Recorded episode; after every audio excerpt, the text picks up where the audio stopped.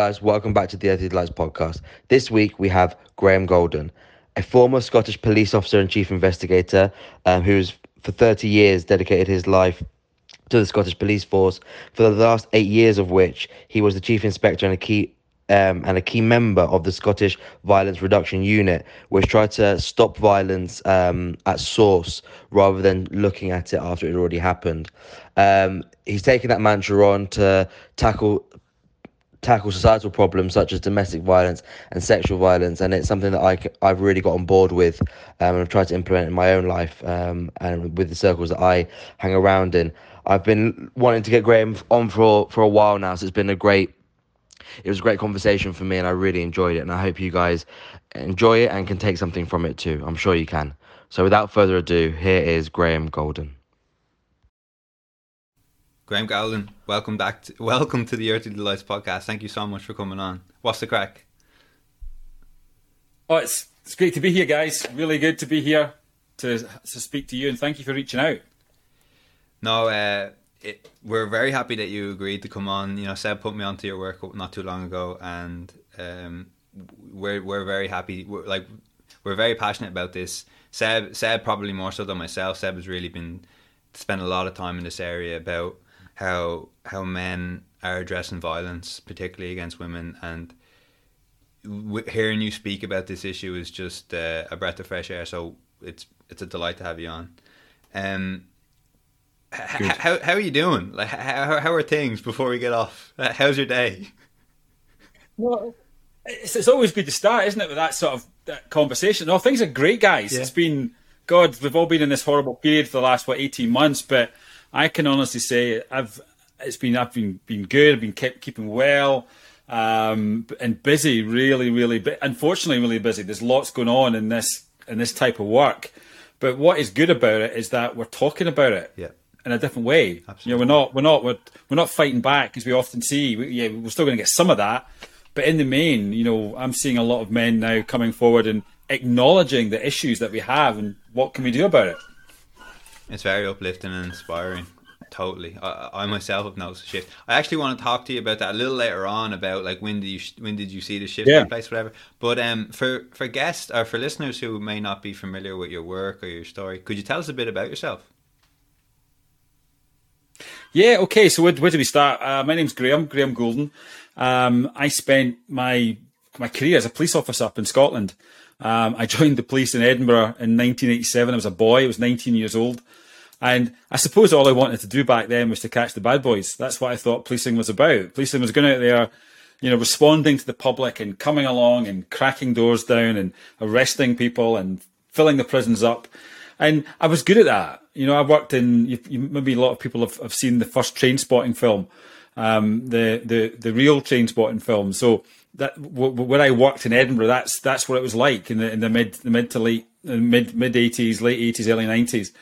Um, so it was it was really really a busy busy place. But what was quite clear was that was I really making a difference? I didn't think I was making a difference. And in 2009, I got a chance to work with the Violence Reduction Unit, and um, that that maketh the man, as far as I'm concerned. That really um, changed my mindset on all issues of violence.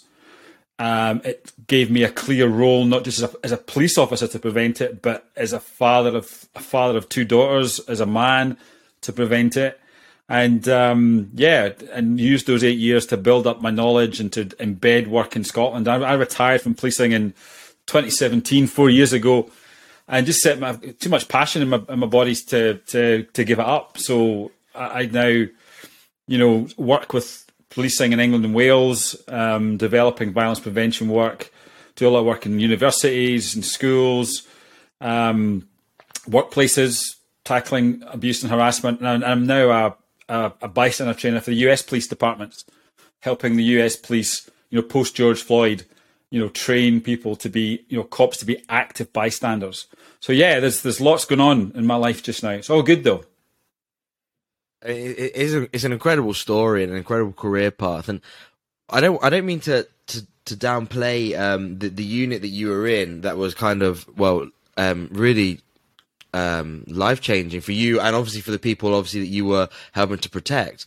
But what it, it came, what kind of um, stunned me was when I was reading it, I kind of thought, well, why isn't that why doesn't why aren't there more units that are like that? Why are why is it only you know why is your unit so unique in its field? Because it kind of feels like i'm sure it's not easy but it feels somewhat like the obvious thing to do which is to you know they always say prevention is better than cure. Um, why do you think it is that we we as a society kind of hadn't really taken that step to to look into doing these things beforehand and maybe stopping things yeah. getting irretrievably bad and putting yourself as a copper in danger potentially and that you know and obviously the victims as well. That's that's a good point um, about you know police officers in danger. And i think i think you know for for, for decades you know we're, we're fed this tougher on crime narrative. We're fed that you know we need to be tougher on crime. We, we need to we need to support the police and good enforcement.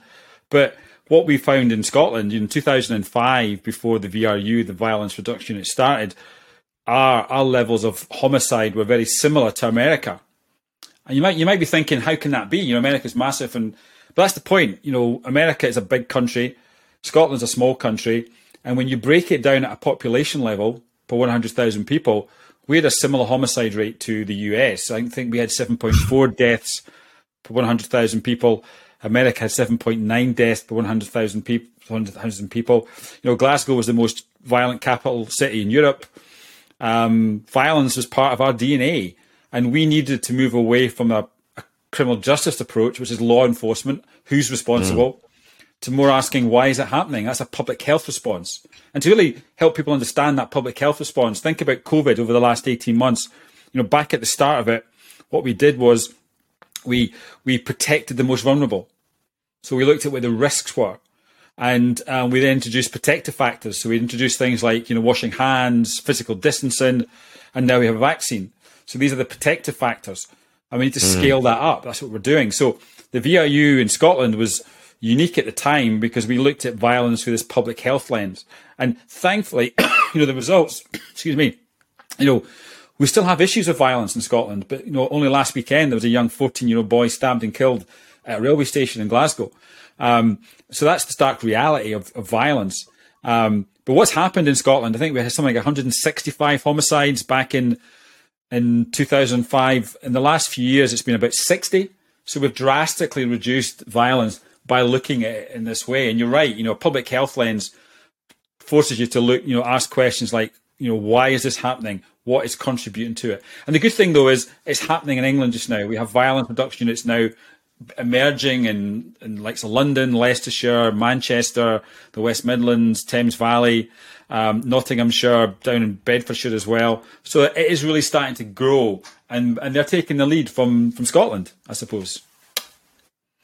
Yeah, from from from your work. I mean, I don't want to I don't want to go into any stereotypes, but was you know as you spent so many years on the force and obviously would have dealt with numerous cases did there did it become obvious to you that there was a slight pattern be that in the people you know the perpetrators yeah. that you could maybe kind of build a slight profile um, or or did you think or is it kind of a broad spectrum can it happen in all all levels of society that maybe some of us the listeners might be surprised no, I, th- I, think for me as a as a police officer, I never really thought about that. I mean, I'll be totally honest, guys. I didn't I didn't look at the patterns, and it was only when I joined the violence reduction unit that I was forced to look at this stuff. I was forced to look at the reality of childhood trauma. You know, the impact of those early years and how that you know exposure to early years trauma, and that could be you know poverty, it could be violence in the community, violence in the home, um, being a victim of abuse with by caregivers having a dad in jail, you know, losing a parent. These are all impacting on on on human biology, changing the, the you know the brain wiring. So I didn't really think about that. Um, that, that, you know that risk, and I didn't really even consider the fact that the vast majority of violence is committed by men against men. So you know, because you know, predominantly boys and men featured disproportionately in everything I dealt with. You know, suicides, um, all crime, violence in particular, boys and men as victims and as perpetrators, and often the work I was doing, you know, one weekend that man might be a, a, perpetrator, but the next weekend he's lying in a mortuary slab because he's he's come off second in that in that in that argument. So, but it's only as I say when I joined the VRU that I started to see these things, Um, but I also started to see ways we because when you look at them, when you look at things like that, it gives you opportunities to intervene. You know, you know the you know the best time to stop violence is in those first thousand days of life. That's why we need good parenting, we need good caregiving, we need support for parents. We need, um, you know, we, we, we really. You know, that's why domestic abuse needs to be a, a key focus for Scott for the, for for the UK. In many ways, there'll never be peace in the streets if we have peace in the home. Um, so these are, if we can reduce trauma, we can reduce violence. But also, if we can start to look at, at men's role, not as just the problem, but as a solution to these issues, then we can really start to make inroads around issues of vi- men's violence, men's violence against them, um, themselves. I'm sorry, men's violence against men, men's violence against girls and women, and men's violence against themselves. You know, I think 75% of suicides in the UK involve boys and men. I lost my dad to suicide in 2008. And I, I didn't think back then, I didn't think about these issues now. It just jumps at you. You think it's hard to unsee this stuff once you can see it. And I suppose a bit of what I'm trying to do is help people like yourself think differently and see a role in in preventing it. Graham, I, I love hearing you speak about about trauma. About it's so nice to hear this avenue being opened about crime, about it, it not always being like this sick. You know, sometimes the papers say like this yeah. sick, evil person, this uh, scum yeah. of the earth, all these kind of things. Ad- addressing the elephant in the room, the trauma elephant in the room. All of a sudden, you see that this is probably a person who is who, who has a tumultuous childhood. What I wanted to ask you was while trauma plays a huge role in, in violence, I'm interested to know your opinion as to why the violence is still hugely in the majority of men, even though mm. there are a lot of women who experience trauma growing up. Yeah, yeah, that, that's a really good point because when you look at um, school shootings in America, for example, you know, all we tend to talk about is gun control and mental health. And if you think about it, you know, if, you know, you would probably start to see, um, you know, if mental health was an issue, then we'd see more women committing these, these acts, but we don't. And we don't tend to talk about men's violence.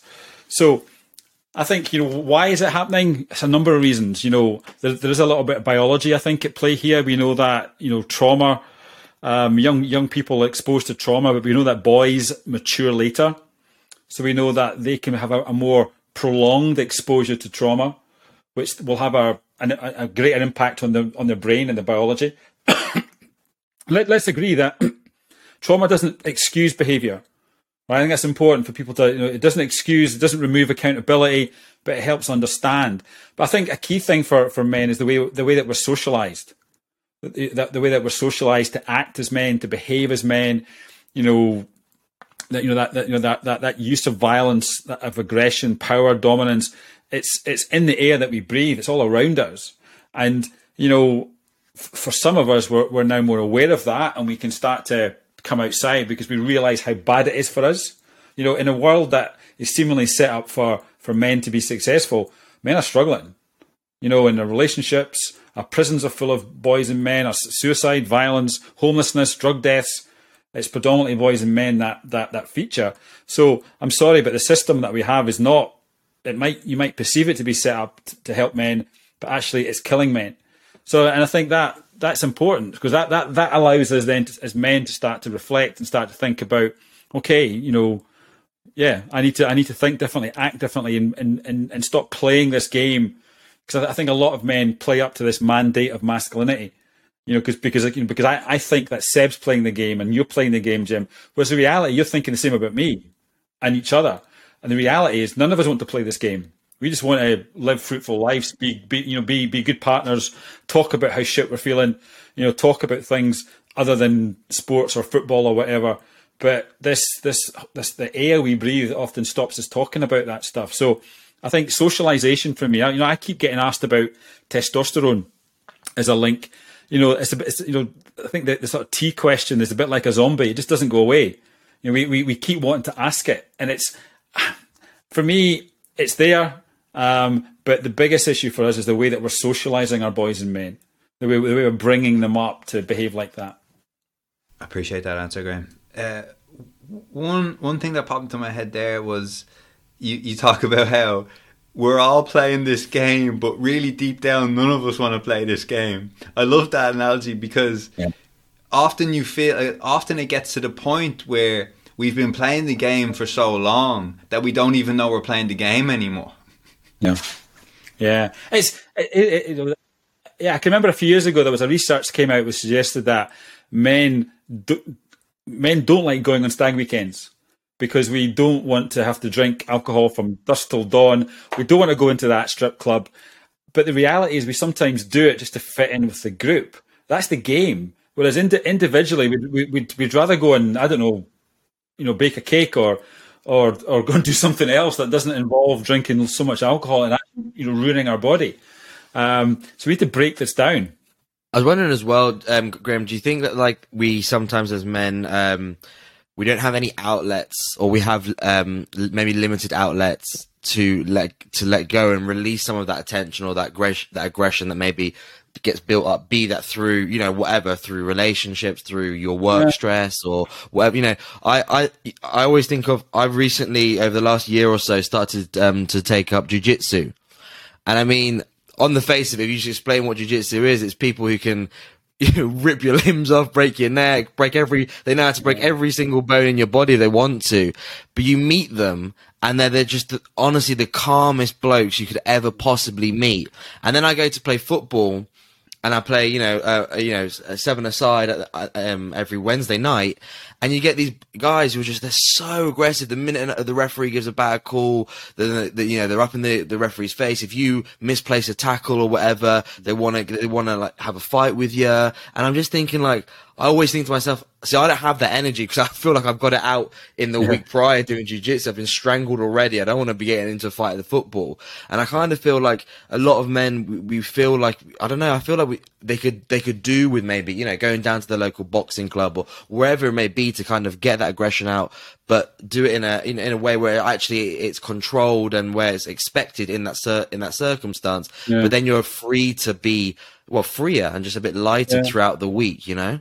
Yeah, I think you know, you know, men, you know, evolution, hunter gatherers. We we need to go out there and and, and get things, and I think that's very much still part of, of, of who we are. It's in our DNA, and, and I think there's a there's a place for you you you you talk about you know getting that. It's good. It's good. I think boxing clubs are great, you know, for young for young men because within that within that environment you can get that get that that that that all the frustrations and feelings out, but you can also you know link in with mindfulness you know that that that idea of quality breathing you know so there's opportunities within all these different settings not just to focus on boxing you know the boxing's the hook isn't it it's the hook and I've seen some great successes where you where you, you use the different hooks. It might be boxing, it might be basketball or whatever. But sometimes we don't capitalize on these moments and start to talk about our feelings, start to talk about you know um, you know uh, you know our our relationships. I, I help train a program in America called Coaching Boys to Men, and it's for sports coaches. And every sport, every coaching session, they have a timeout, fifteen minutes. Let's talk about let's talk about our relationships with each other, about our respect for each other. You know, we can get the we can get the aggression out on the football field, but then we can just fifteen minutes. Let's just talk about what we feel about each other, about our opponents. You can then start thinking about um, you know our girlfriends or our boyfriends, whatever that may be, because you can have that conversation around. And it's, it's a myth that boys don't want to talk about this stuff. You know, men, you know, we, we do, we're desperate to have these conversations, but we don't create the space for it. And for me, anybody listening to this who is a sports coach, a, a teacher, a parent, create the space, a scout leader, whatever, create the space, you know, you know, and, and, and show vulnerability yourself. You know, we, we, we're all, you know, young people don't grow up in a vacuum. They grow up in a world of adults who are abusive, adults who are misogynistic, hateful, whatever. And I think if that's not in your DNA, you're, you're not like that, then you need to role model that and let and let young people start. You know, you know, young people start to see. You know, if you are in that coaching role, you know, don't just don't just go there as a coach. If you're a dad as well, bring your father role to this this position. Use your whole self yeah. in these areas. Yeah, I'm really glad glad you brought that up. I mean, there's a there's a video that went viral. And, oh, I'm so annoyed. I forget the man's name. Um, but it was he was a karate sensei uh, in America, and um, he was teaching you know the kids how to punch through um, you know this the plank of wood, yeah. and the you know the the guy uh, the little child he's only about maybe five or six years old he he was crying because he couldn't punch through with his left hand, and it, mm. you know, that, and it was a, this great moment because the, you know, this that sensei took the opportunity, like you said, to take the space and to say it's okay to cry as a boy or as a man. I cry too. This, that, and the other. And eventually, you know, kind of brought it all round and said you've got to punch through it, just like you punch through your problems and this, that, and the other. And he brought it around. And I remember thinking that's such a great way of taking advantage of his role as a sensei and as a you know as a, Yeah. as a mentor for this young child as opposed to maybe what maybe some people would think of you know our martial arts is really brutes and just all this pure force Yeah. trauma. And then he might he's been expected to tell the child off for crying you know in a, in a karate dojo. And that and he went the complete opposite way. And that show of humanity and that tenderness Yeah, in a and martial arts setting was really it took it took me back. Yeah, and that's you know th- this this book here, Joe Ehrmann, Inside Outside Coaching. Um, Joe is an ex US football player, uh, high, quite high level, coaches, and he he he he talks about in the book. He talks about the best coaches are the ones that have have looked inside first.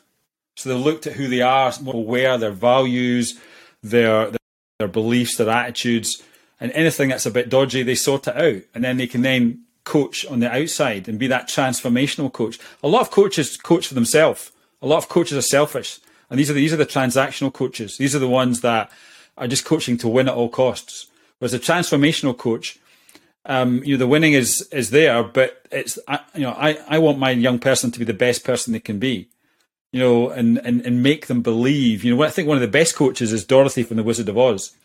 And you probably think, well, what's that got to do? But, you know, you know, the lion, you know, courage, he didn't need the medal at the end. Dorothy brought it out of him and throughout that film. It's the same with all the characters. So, you know, we need coaches to be that transformational, believe in that person. And just to just to sort of mold that person into the best, the best person they can be. And if if we get that right, the winning comes. You know, the winning comes. Graham, some people would maybe argue that me and Seb, this conversation, maybe you're you're preaching to the to the converted. That Seb and myself are, are have acknowledged the work that you're doing, and, and we want to continue to work on ourselves and continue that. I guess I'd love to ask, um, have you come across men or boys who a lot of people would call, you know, lost causes, or just, oh no, they're just like that. They'd never consider another way of looking at the world. Have you seen a turnaround in them? And what was the what was the the hook, if you will? Yeah, it's you know for me it's hope. Hope if we could if we could vaccinate if we could bottle hope, we could solve a lot of problems in the world.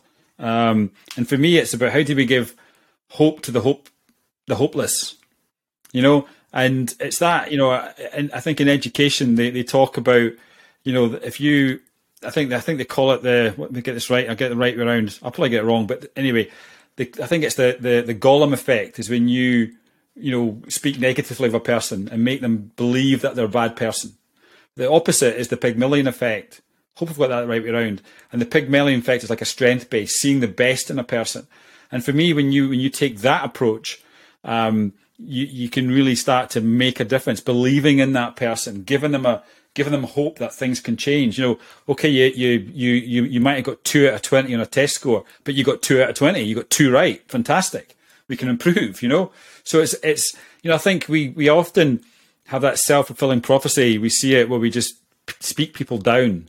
We speak people down, and we also when people get to a certain level in in their in their life and their confidence, we tend to bring them down. I don't. I think that's really wrong. It's something that we do. We get you know people are doing really really well, and then they've just got above the line, so we need to bring them down again. No, no. We we need, we need more people like that. We need more people who are aspiring for for greatness because that then encourages other people to do the same.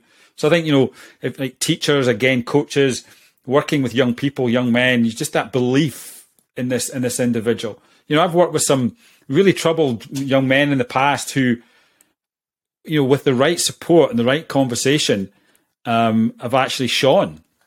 You know, I, I work with mentors, mentors working in schools, and some of the best mentors are the ones that wouldn't volunteer for this work, but a teacher's seen potential, brought them in, believed in them, given them the training and the space to, to, to flourish.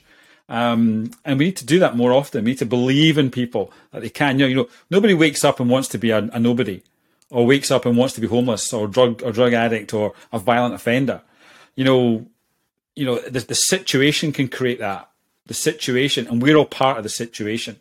I, Graham, you talk about hope there, and it's. I, I wanted to ask you, um, how when you're a policeman, you know, you're seeing what people would call, you know, the lowest of society, the the hopeless. Yeah. In this case, you know, and you're seeing them on a daily basis. You know, for the for the majority of the general public, who who are, who are who that isn't their lifestyle. Um, we might see it in a BBC drama, maybe on a bit of the news every now and again, and even then, that's a bit too much for us sometimes. But that was yeah. your day to day job. That was your nine to five. How did you not lose hope? How did you come out of this thinking, well, I, I, there's actually I can still make change, you know, rather than thinking, oh, this is just a vicious cycle that's as old as the the the, the, yeah. the tale of man, and it's always going to carry on. When I'm gone, there's going to be a new couple who's going to come in and do the same thing in the yeah. same areas with the same blokes. It's just how it is. It's the way of life. Yeah, as a police officer, I think it'd be the same for anybody who's working in that emergency situation, nurses, you know, fire, yeah, in that environment. There's something called compassion fatigue and compassion fatigue is when you start to lose, I don't know, not trust or faith, or you, I think you lose respect for the people that you're there to serve. So I find myself in the early years of policing, you know, using words like junkie to describe drug addicts, or or there was other words we used to describe people who would commit crime, you know, criminals. You, and there's other derogatory terms we would use, and that's I think that part of that was because on a daily basis we were go, we were coming across all these issues, and we never understood. You know, policing. It's only in the recent years we've started to talk to cops about trauma.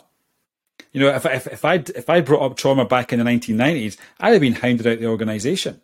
So I think you know when I joined the violence reduction unit, I started to learn more about the person behind the addiction, the trauma, the traumatized kid you know, who is now an adult and the trauma is unresolved. So that really, that, that, that overnight stopped me using derogatory words.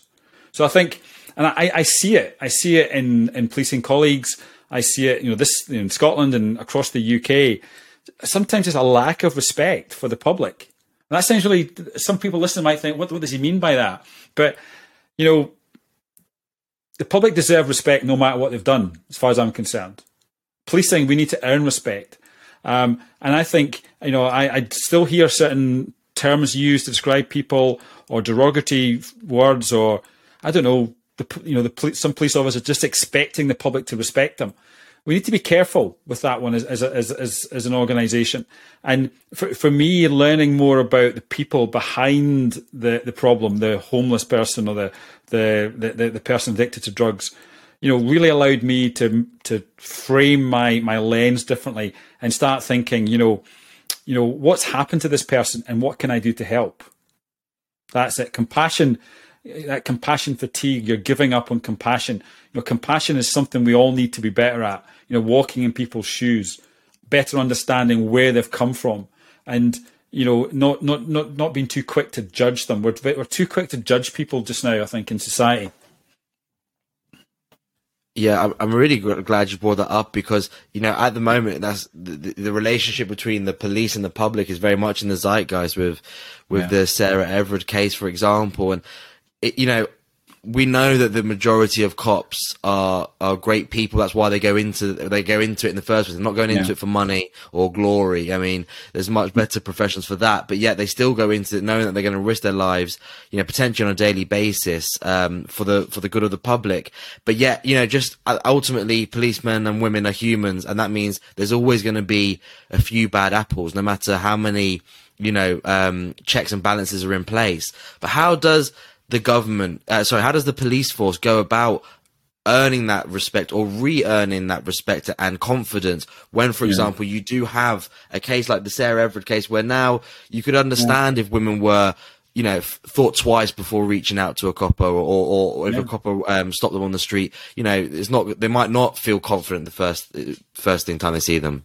Yeah, yeah. Policing, um, first of all, needs to just stop fighting back. You know, I see a lot of officers who are fighting back, who are, you know, this isn't me. You've used the term bad apples. I, I don't, I don't support the term bad apples. I, I think if you use the phrase bad apples, it's, it's just like a sense of inevitability. We're always going to have them.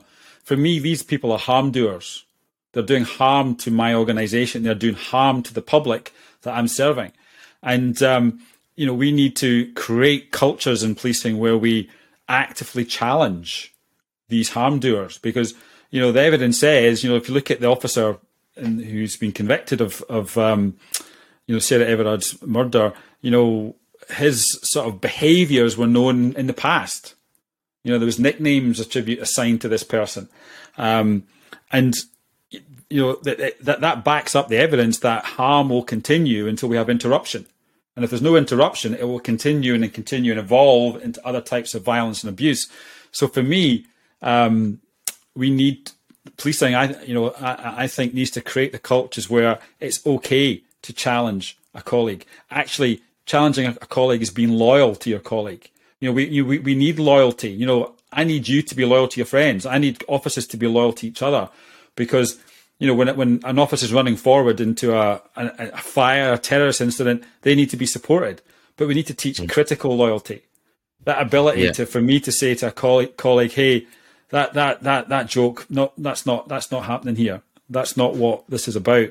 And I've just become a trainer with the US police, as I said, um, training active bystandership to mm-hmm. you know mm-hmm. helping police officers do do the right thing, you know, and and where loyalty is actually you know being loyal to yourself as, a, as an individual but also being loyal to your colleague stopping your colleague losing a job and the, and there was some there was a, a, program launched just after hurricane katrina in new orleans where um, they introduced something called um, epic was the program i keep forgetting was something something police is courageous something like that but epic it was called and then and in, in the first year of the period intervention, they did. The, you know, the misconduct levels fell, and trust grew in the in the police between the public and the police.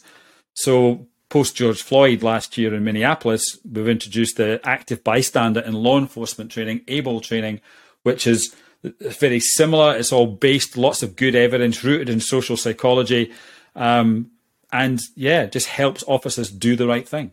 So we need that. I think we need to create this isn't for me. This isn't just about dealing with sexism or misogyny. It's about de- it's about dealing with mistakes.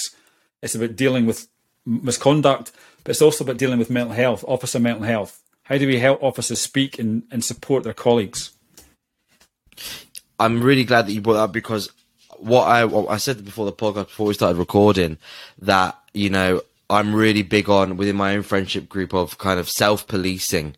Um, mm. So if you see comments that get thrown around or, you know, kind of behaviors, um, that, you know, are what I would say that I don't agree with basically, then to, to pull your friends up on it and not to be f- afraid to say, Hey, listen, I'm not, I don't stand for that. So if you're, if that's how you're going to carry on, I mean, I, I want you to change, but if you're, going to carry on with these jokes, well, quote unquote jokes and um, sexist remarks and whatever else, then I'm, I think maybe this is where our friendship has to stop. And, you know, I w- wondered, I said to you before that I uh, saw the, um, the campaign that guy which has gone viral i think now with the video. And i clicked on their website. And as it happened you were one of the first people that i saw on the website. And i'd already had you booked on for the podcast which was great. Um, stars must have aligned there. But it was a, the reason i think it went viral is because it's such a simple message but it's like I don't see enough of, I don't think enough blokes have that conversation within their friendship group or even to themselves and to say,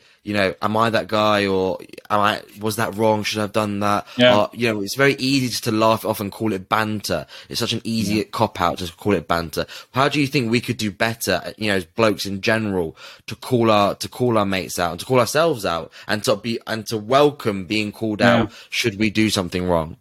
Yeah, you know the the "Don't Be That Guy" campaign is yeah. I guess I can't believe the support we've had for that. There's always a risk with men when you start to focus on their behaviour that you're going to get pushback. You know, you you know, I think on the day we launched the campaign, the hashtag "Don't Be That Guy," there was a hashtag "Don't Be That Girl." So that's coming from men's rights activists who are, you know, um, perpetuating that that myth that false allegations are through the roof. It's not. You know, men shouldn't fear false allegations. Um, yeah, they, they, do happen from time to time, but nowhere near the numbers that people think that. So the, the campaign itself was really on the back of, um, you know, previous campaigns.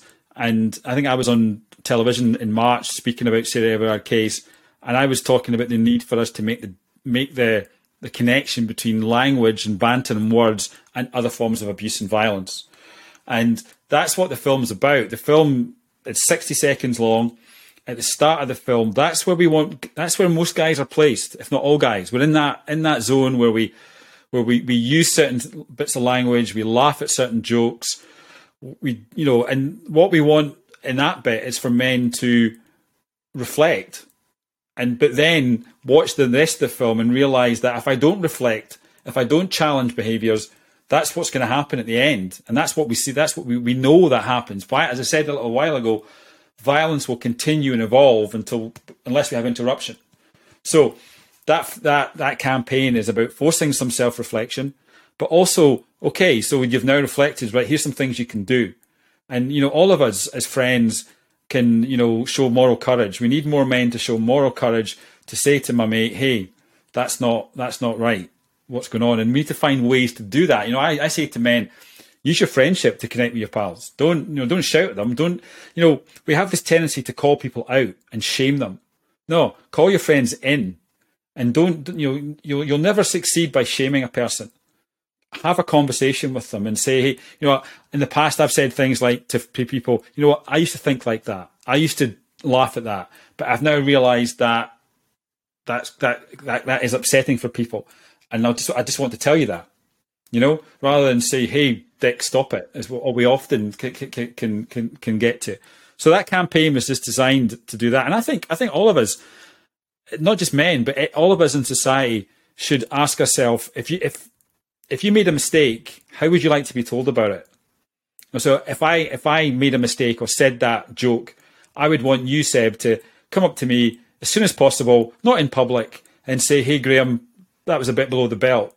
And I would respect you for that, Seb, because you've you've you've kept it private. It's in a supportive way, and I'm more likely to to respond in a in a in a in a more productive way. So I think you know we need more men to speak up. We need more men with the moral courage to to speak up on all of these issues. And you know what? It'll be good for us. It'll be good for our own relationships with ourselves because we're being more authentic in ourselves. It'll be good relationships because we're being more honest with our friends. And yeah, you know, who and that, this campaign is about reducing rape and sexual assault. Who doesn't want to? Who, who doesn't want to achieve that? I think yeah, we, we all want to achieve that. Exactly. Uh, you know, the one thing that I've never understood ever is that when you when you talk to guys who maybe are um, you know, like to make a crude comment here or there, or they like to pinch a girl's bum as they, you know, brush past them in the, in a nightclub where it's dark and they can kind of get away with it, or, you know, these types mm. of people. What I always find, I can't understand is that the hypocrisy in that they always say that, like, if anyone kind of basically, without realizing, they basically say if anyone acted how they did towards their sister or towards their mother yeah. or towards whoever, yeah. that they would be enraged and that they would have be having none of it and they, you know, would go and knock the guy out and all the rest of it. But then it's like, I don't understand where that cognitive dissonance dissonance comes from, um, where they then kind of separate themselves. Yeah to then go, oh, but it's okay. Well, I can do it to like this random girl in a nightclub because she's wearing a short skirt, so she obviously wants the attention. Clearly, uh, yeah. what, I don't know if you can maybe illuminate me um, and help me with that. Well, why do why do men have this kind of almost this like feel like we have this born right to be able to treat women and, and touch women and talk to women yeah. how we think we um yeah. we want to. Uh, uh, one thing we talk about in the campaign is male sexual entitlement. That that sort of notion that you know, I am entitled to sex purely because I'm a man. And again, I think it goes back to, you know, the world that we live in, the, the culture that we're bringing our boys up in, where it's, you know, okay, let's let you know, let's, see a success story. You know, James Bond has changed a lot in the last fifty years. you know, James Bond was the was the predator back in the day. You know that expectation, and we've seen a complete shift in in in, in the way that that character is portrayed for the better. Um, but yeah, but it's you know think about pornography. You know, pornography men win, women lose. You know, it's yeah. it's violent, misogynistic. It it doesn't cause violence, but it contributes to a culture. That's what we're growing up in. That's what I need to do. And you mentioned about you know, you know. There's, there's, a, there's a lot of men out there who will see sexual offenders, convicted sexual offenders, as monsters, and that that's another problem because what they do may be monstrous, but in the reality, they're just they're our friends. There are friends, there are our work colleagues who are convicted of a sexual offence. And let's face it, if you go up to a, lady in a pub or a girl in a pub and you pinch her backside, you've not just pinched her backside, you've committed sexual assault. Yeah. It's a sex offence. Yeah. So for me, it's about looking at these these behaviours and thankfully, hopefully, you know, thankfully, I'm hopeful that most guys do get this. Most guys do get this, but sometimes some some younger men they they wrongly perceive what their friends think, and that can mean that they actually start to join in with certain behaviours. You know, there's there's a, a thing called the destructive influence of imaginary peers, where I will wrongly perceive what you think. I might think you support sexist views, and we mm. know that there's some men who commit offences. They often do so thinking their views are being supported by their peers. And there's, there's a perfect right. storm there. A perfect storm for good guys to do nothing and for offenders to keep going. And so I think you know male sexual entitlement is the backstory for this campaign, and we just wanted to to bring that out, but also let men see a role in the solution. Yeah, and you know it's it's really that is really important, and I think I, I don't know if things are getting better or worse. I, I honestly I, I'd assume the trend would be that things are getting better. Um, I'd like to think so anyway.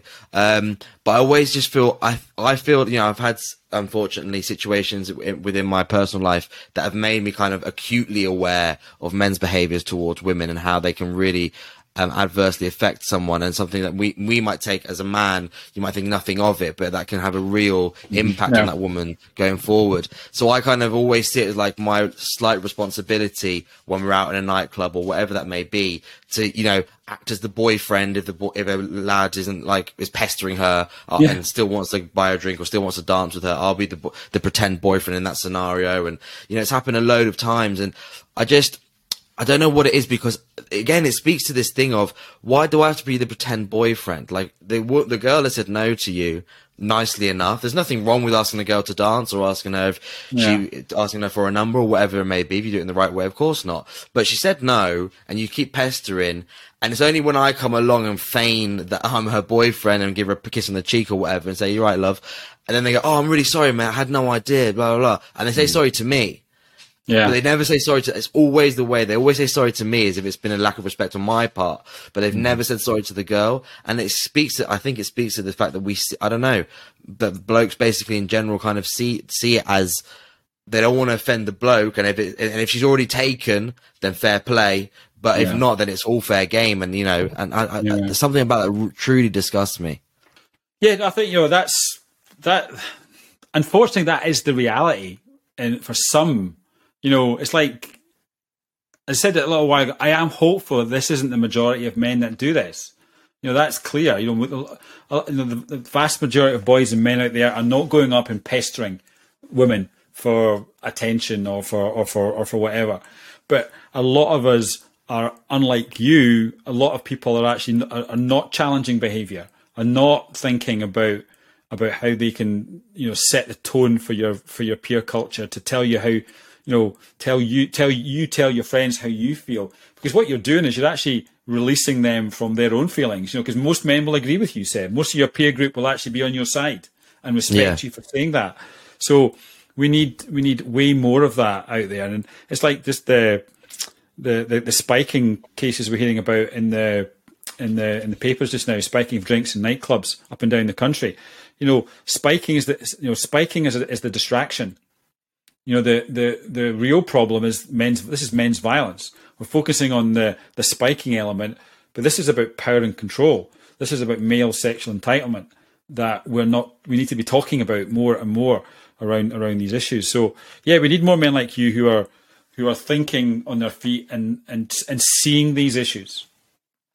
I, I don't want to paint myself as the white knight far from it. And I've made I'm the first to admit that I've made um, enough crass comments and you know whatever else, um, and that ultimately the reason that it's become the hill that I'm willing to die on is because you know it affected something that is a very deep personal story in my family, and that's what kind of made me see the light, yeah. so to speak. And maybe had that not happened, unfortunately, you know who knows, but maybe I would still be making crass comments here or there, and maybe you know play light on it and think that's not really such a big deal, and the girls just need to take a take a chill pill, not get their knickers in a twist, and all of those you know things that that go on. But do you, know what do you think? Um, you, the the police force, the, the unit that you were in, you know, you said the stats were remarkable and the fact that you, the, the way you managed to bring bring down um, the you know the violent statistics in that specific area. Apart from our friendship, um, and friendship groups, you know, what is it that society, that government, that you know, maybe the bigger players, police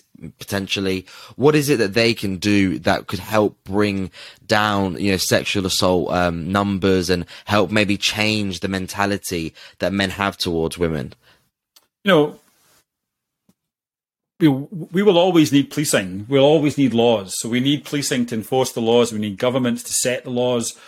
Um, and you know, we you know the public deserve that. Victims deserve um, you know support from the system. Perpetrators need to be held accountable by the system. But here's the thing: prevention of any issue doesn't start with the police. It doesn't start with the government. For the police to get involved, something's not worked. Something's broken. You know, prevention starts with us.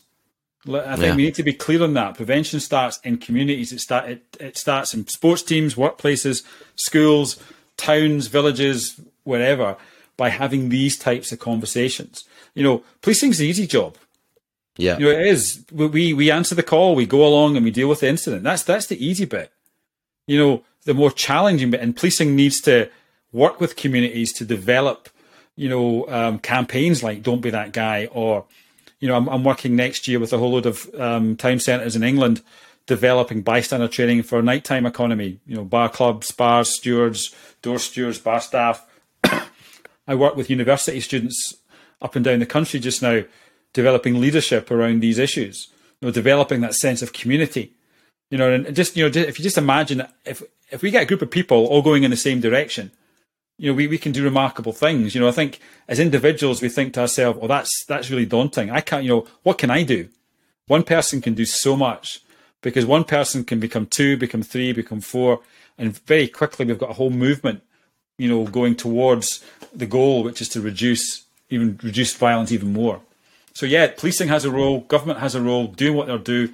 But for me, we if we keep focusing on on the system, it, it's letting us off about you know you know most you know most men will say, well, I don't abuse, but that that's too low a bar to set for yourself, as far as I'm concerned. You, you, yeah. you know that we, we need to be challenging behavior. We need to be you know, you know, setting the tone for our culture. We need to know what to do if our friend discloses sexual violence to us. If we can say certain mm-hmm. things, we can start to help that person. So there's, mm-hmm. lots, there's lots of things we can be doing that will support prevention. Yeah, and yeah, you're so right. And the thing is, I don't abuse. I think, I think maybe there are. I'm sure there are many men who don't abuse now, but I, I'm almost certain that there's almost no man who could say they've never made any sort, you know, done any sort of abuse, be that through a comment or through, like yeah, I said, no, I would agree with you. or a look or whatever. I put myself in that bracket. Um, again, I'm not the white knight here. I know that I've done that when, when I was younger, um, to my shame.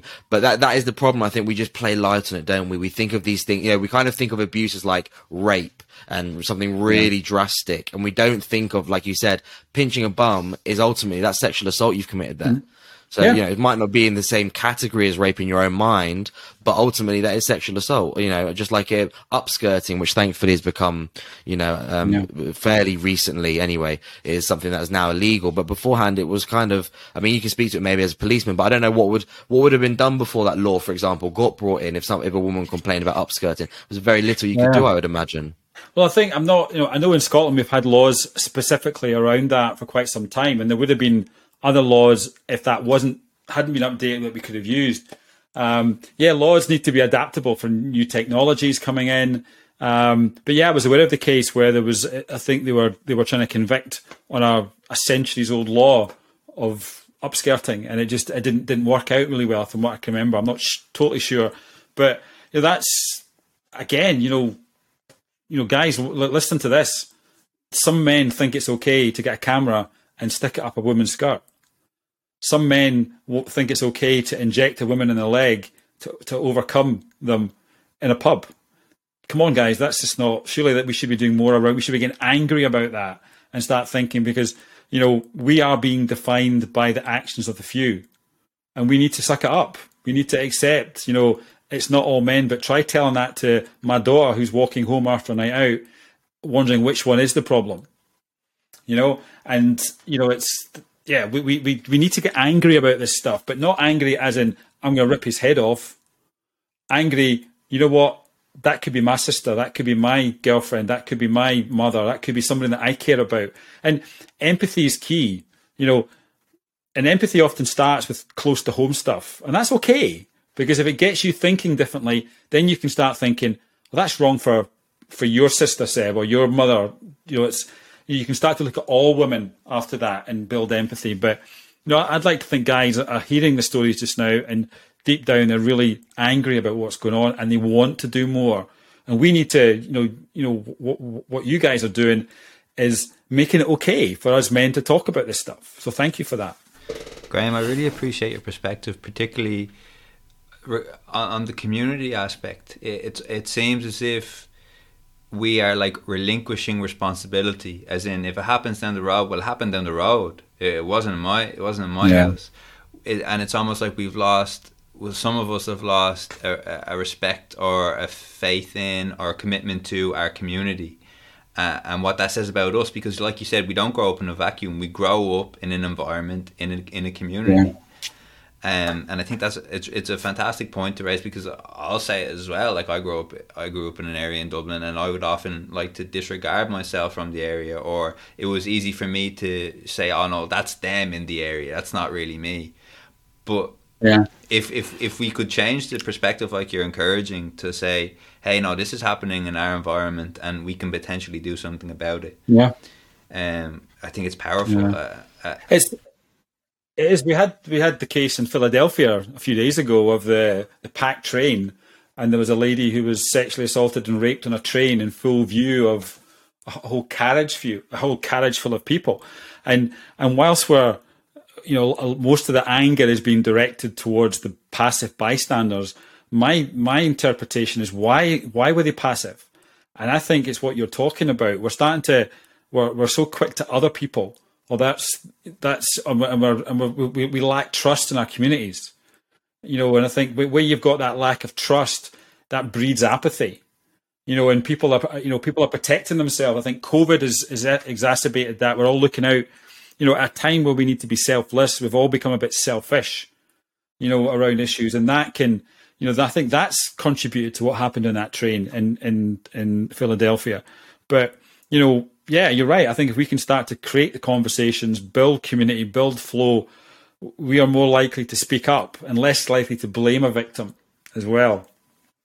More opportunities as well for the community to interact with yeah, each other. Unfortunately, now you can you can shop online, you can do that online, you can game yeah. online. All the like, we don't have so many opportunities now to really just be there and and see what Mick is doing down the road. Like, how no. has he been? What's going no. on with him? Graham, just to, just before I forget, you mentioned something that I thought was very important. You said many men don't know what to do if their friend came up to them and admitted um, or disclosed the fact that they have committed a sexual assault. I, th- I think what I said was if, if they if they've been a vic- yeah if they've been a victim, I think I said they've been a victim, and that was it. You know, I think yeah, so you know, I, I, you know, I, I, train people to if you have a friend, male, female, or other person who discloses something like sexual violence or being a victim of abuse, uh, you know, I simply say listen to them and tell them it's tell them it's not their fault, and give them some give them some options, things to consider. You, you know, your, your job isn't to solve the problem. Your job is to um, is to give them some space. But but your point is that you know, you know would would a would a would a man come up to me and say, "Hey, I've, I committed sexual assault"? I I don't know if that would actually happen. Um, and yeah, that that would be a tough one to have to deal with. And I would still like to think I could separate the person from the behaviour. You know, we need that's wrong. That needs to be dealt with, and we have to find ways of dealing with that. Um, but yeah, that, that's a tough one, and that's why you know that the, the, the, there are limits to some of the work that, that the work that I do. I think as well, and this is not to this is not to excuse anyone for their actions at all. Um, I don't want to get misunderstood here, but I think sometimes men do things, um, you know, within let's call it the sexual arena, and they maybe don't realize that it's actually sexual assault. You know, yeah. I, I remember one of the conversations that I had with my um, with one of my um, uni friends was we were you know we were talking about how many sexual partners we had this that and the other and she you know she told me I'm just off the top of my head I can't remember the exact numbers now but let's say she said 15 for example mm-hmm. but then mm-hmm. she said oh but no, I only really like count six. And I went, well, how, do you, well, how does that work? You know, how do you only hmm. really count six? And basically, long story short was, she said, well, the people that I don't count is because, you know, I was at a party or I was at, and you know, wherever. And they basically pestered me so much to a point where Yeah. I just thought it would be easier if I just said yes and like got the, got it over with. And, and then they would go leave me alone rather than like keep on saying no. But she said no, you know, however many times, but they wouldn't take no for an answer. Kept on kept on pestering, and eventually they gave in. You know, my friend gave in, and I remember, I still to this day, that I had that conversation. I think in freshers week of first year, when we were all getting to know each other, and you know this, that, and the other. And to this day, that is like one of the. And she wasn't saying it in a sad way, which in a way makes it even sadder. Yeah, it does. Because it's almost like she that's just expected now, and, and Yeah. so many girls, if there are girls listening to this, I'm sure are probably nodding their heads, listening along, going, "Yep, that's that's me," or if it's not me, it's definitely my friend, and you know, who have been in that situation. And I and I will put my hands up again. I've probably done similar things to my girlfriend. You know, where where we you've got, you've gone from meal out or whatever, and it's been a you know you, you had a really nice meal out. You think, oh, the only way to top this meal out is to have you know kind of a, a great passionate night, and maybe she's a bit tired or whatever, or she's too full and she doesn't feel like it. And I don't know through a comment that I've made or whatever, I've maybe kind of shamed her into to mm. going through with it or whatever. And you kind of think, oh, it's my girlfriend, you know, whatever, you know, whatever. But actually, hmm. in the cold light of day, take take the fact the way she's my girlfriend, she didn't really feel comfortable. She didn't want to that night, and we kind of ended up doing so because of my insistence. At the end of the day, and there's no way of going around it. And I think mm. a lot of blokes don't see that as like I don't I don't know if in, in the letter of the law if that would mm. class as sexual assault, but I definitely don't think it's any there's any level of decency there. I don't think we're proud of our actions, but we can't. Mm. Again, it comes back to this entitlement, and again, I am definitely guilty of it. But this feeling of, well, I've you know I bought you the drink for God's sake, Yeah. So now you, I think- now now now I deserve Yeah. a shag, and it's like oh, I don't know how we combat that. I think you know. I think even us having this conversation will be a bit like the "Don't Be That Guy" campaign. People will self-reflect. Men will self-reflect and thinking, "I've done that," and now the the challenge for them is right. I don't do that again. I I might apologise to somebody who I have realised that that something happened.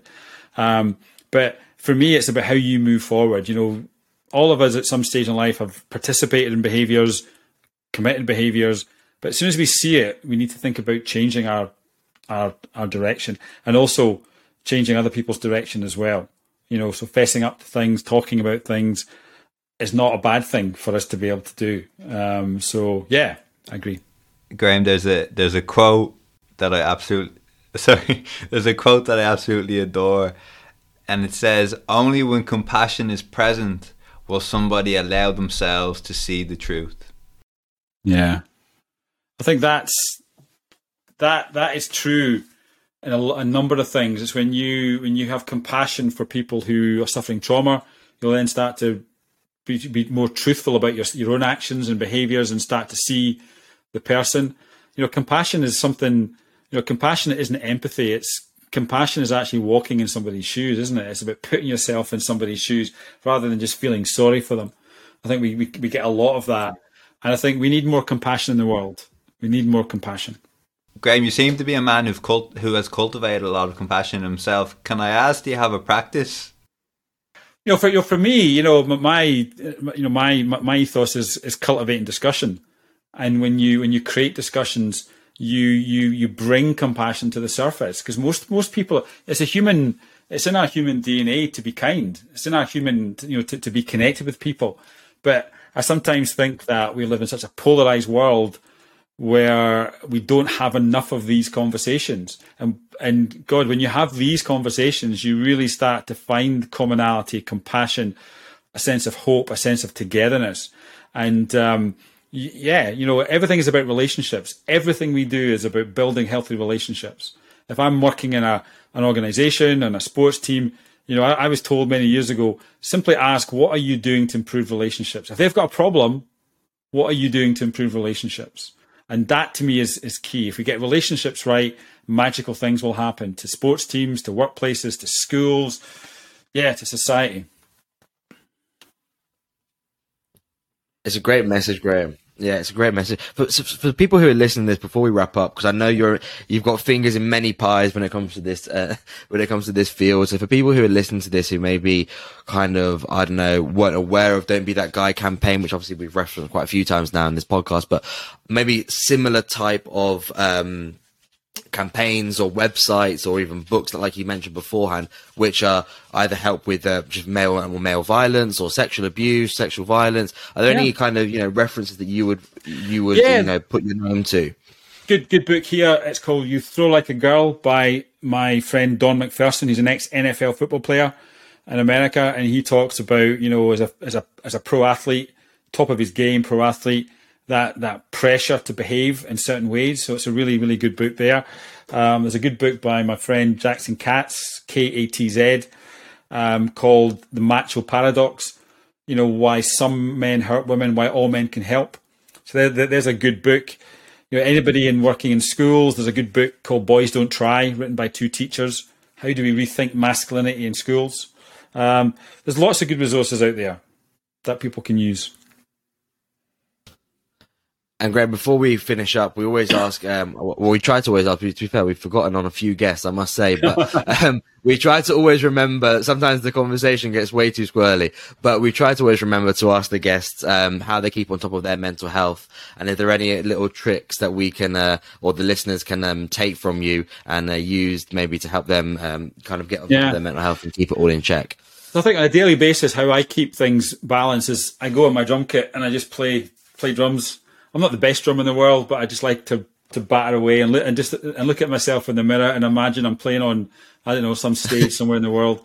But I think it's for, I, so for me it's about it's also about just showing vulnerability. You know, you know, showing your true self and you know if you know talking about any mistakes you might have made. You know, um, because what you do then you help other people. Because if you look at if you look at twitter for example and facebook it's all full of all the good things we're doing.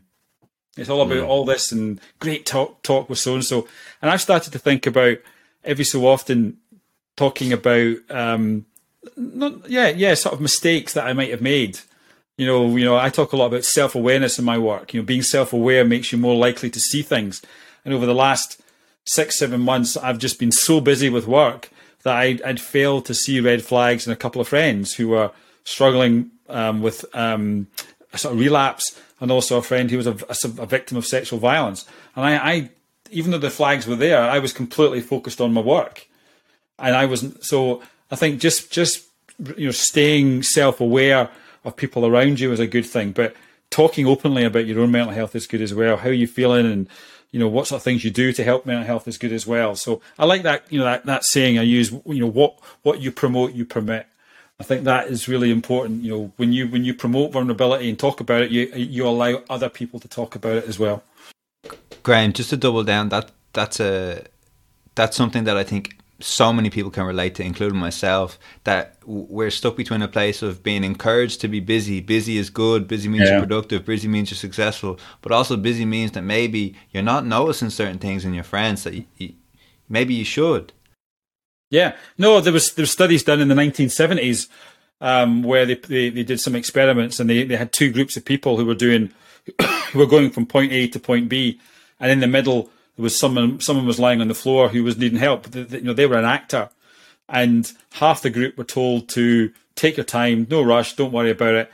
Half the group were told you need to hurry up, and um, I think the the people in the low hurry group, sixty one percent of people stopped. So that's I think that's still quite low, right? So that that even but even when you're not even when you've been told not to not to rush, they still had a task to achieve. And I think all of us have got that, you know, work tasks. So be, be aware of that. In the high hurry group, 10% of people stopped. So even, you know, so, you know, I know 10%. So, um, that, that, that, that tells us that, that, you know, if we're not careful, we can have what they call sensory exclusion, where you just are not, you lose focus of things around you. And I think, you know, that, that that that is at play in, in lots of our lives where we just miss the, the subtle cues of a friend who's needing some support. We you know we just miss things, and you know by simply staying trying to be self aware is really important. And it's something I've learned over the last the last few months. Even Graham, I I have I have a theory that as as we've progressed, quote unquote, we become more and more fascinated with things that can be measured. You know, so people are putting focus into the things that can be actually tangibly touched or measured. You know, the house, the mortgage, the the promotion, yeah. the project, and maybe less attentive to the things that can't be measured. You can't measure the fact that you didn't say hi to the shopkeeper a few days no. in a row, or you can't measure the mm. fact that you didn't see your neighbor for two weeks, even though you used to yeah. see him every day. But they matter just as much, no? Definitely, definitely do that, and that's you know a lot of the work that I do is you'll never probably see any, you'll never see the the evidence because hopefully we're stopping things from happening in the first place. You know, so and, and a lot of the conversations that folk will be having will be done in private. So yeah, it's hard to prevention can be hard to measure. There's a quote that uh, I was given on the first day of my masters, and it says, "Not everything that counts can be counted, and not everything that is counted counts." yeah, well, you can torture data to say anything you want it to say. You can, you can, yeah, you make it up. Yeah. Well, I think that's the perfect place to leave it there. But I just want to take the time, Graham, to uh, thank you for coming on and being so generous with your time and uh, keep up the good work because we'll be following you very closely indeed. And for anyone who um, who wants to find out more, we'll put all the links um, of you know we'll put all the links where you can find Graham's work and what he's up to in the show notes, so you can just click there and um, you know find out more if we haven't asked any questions or we've left something out. But uh, just just want to thank you for coming onto the podcast.